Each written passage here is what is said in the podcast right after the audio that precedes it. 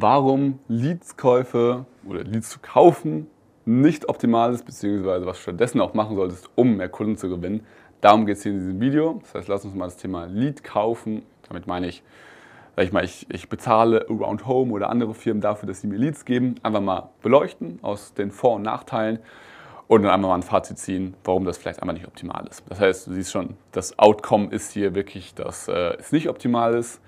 Aber es hat auch einen gewissen Grund, denn ich war ja selbst mal Webdesigner und Agenturenhaber und wir haben auch ganz viele Kunden, die Webdesigner und Agenturenhaber sind. Alle unsere Kunden sind das praktisch. Und deswegen haben wir da auch sehr viele Erfahrungswerte, nicht nur von mir, sondern auch von anderen. Ich habe mal letztens einen Post darüber gemacht, das war schon ein bisschen länger her. Und da haben auch ein paar ihre Erfahrungen geteilt, das war ziemlich witzig. Ähm, blende ich die auch hier mal ein, äh, das Foto, das ist sehr spannend. Also was die dazu gesagt haben, kannst du ja mal das Video pausieren und das durchlesen äh, inter generell interessant ist einfach, ähm, dass es überhaupt gibt und dass es Leute machen. Ich habe es auch mal ausprobiert.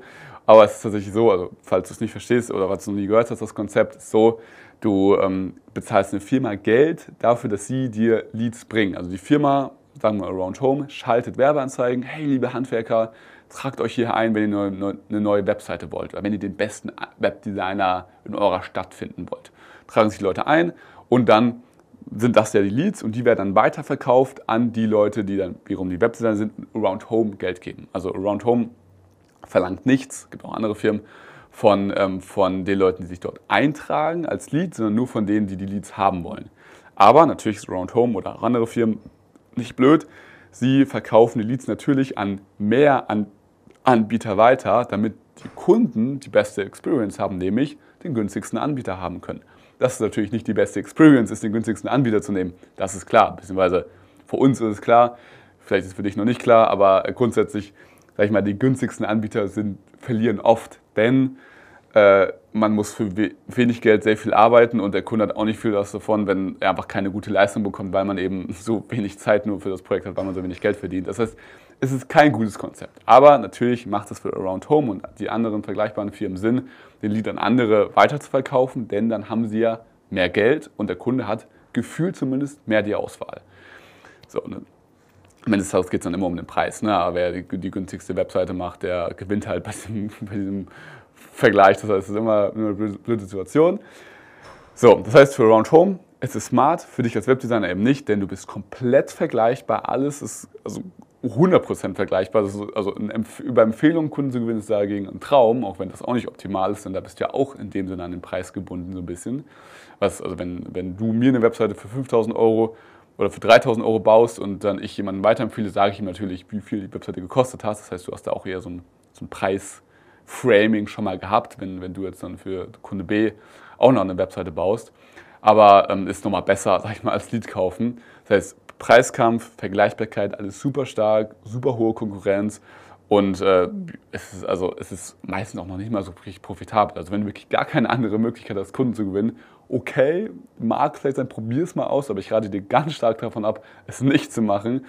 Ähm, ja, die Erfahrungen sind nicht nur von mir, sondern auch von anderen, sondern stattdessen wirklich, also so gesehen, vielleicht der Vorteil nochmal ganz kurz, damit es ein fairer Vergleich ist, ist natürlich, du hast generell Leads. Ne? Also du, du hast eigentlich nie zu wenig Leads, sondern immer nur eine schlechte Abschlussquote. Und manche haben sogar auch ihr Business darauf aufgebaut, aber wirklich, meine Empfehlung ist nicht. Ähm, was du stattdessen machen kannst, das verlinke ich dir jetzt mal unterhalb dieses Videos hier, ist Kunden mit, der, mit Zielgruppenbesitzern zu gewinnen. Also mit der Hilfe von Zielgruppenbesitzern Kunden zu gewinnen. Was ich damit meine, ich habe mal ein Interview mit einem Kunden gemacht, Quirin, der genau das gemacht hat. Der hat VW und ähm, Audi, glaube ich, das ist ja so eine Gruppe, ähm, als Zielgruppenbesitzer gewonnen und die, also VW und Audi, haben ihm dann Kunden zugeschoben für seine Dienstleistung. Alles komplett organisch, komplett ohne, dass man dafür bezahlen muss. Also er muss nicht VW Geld dafür geben, dass sie das tun. So und ähm, genauso kannst du eben auch machen.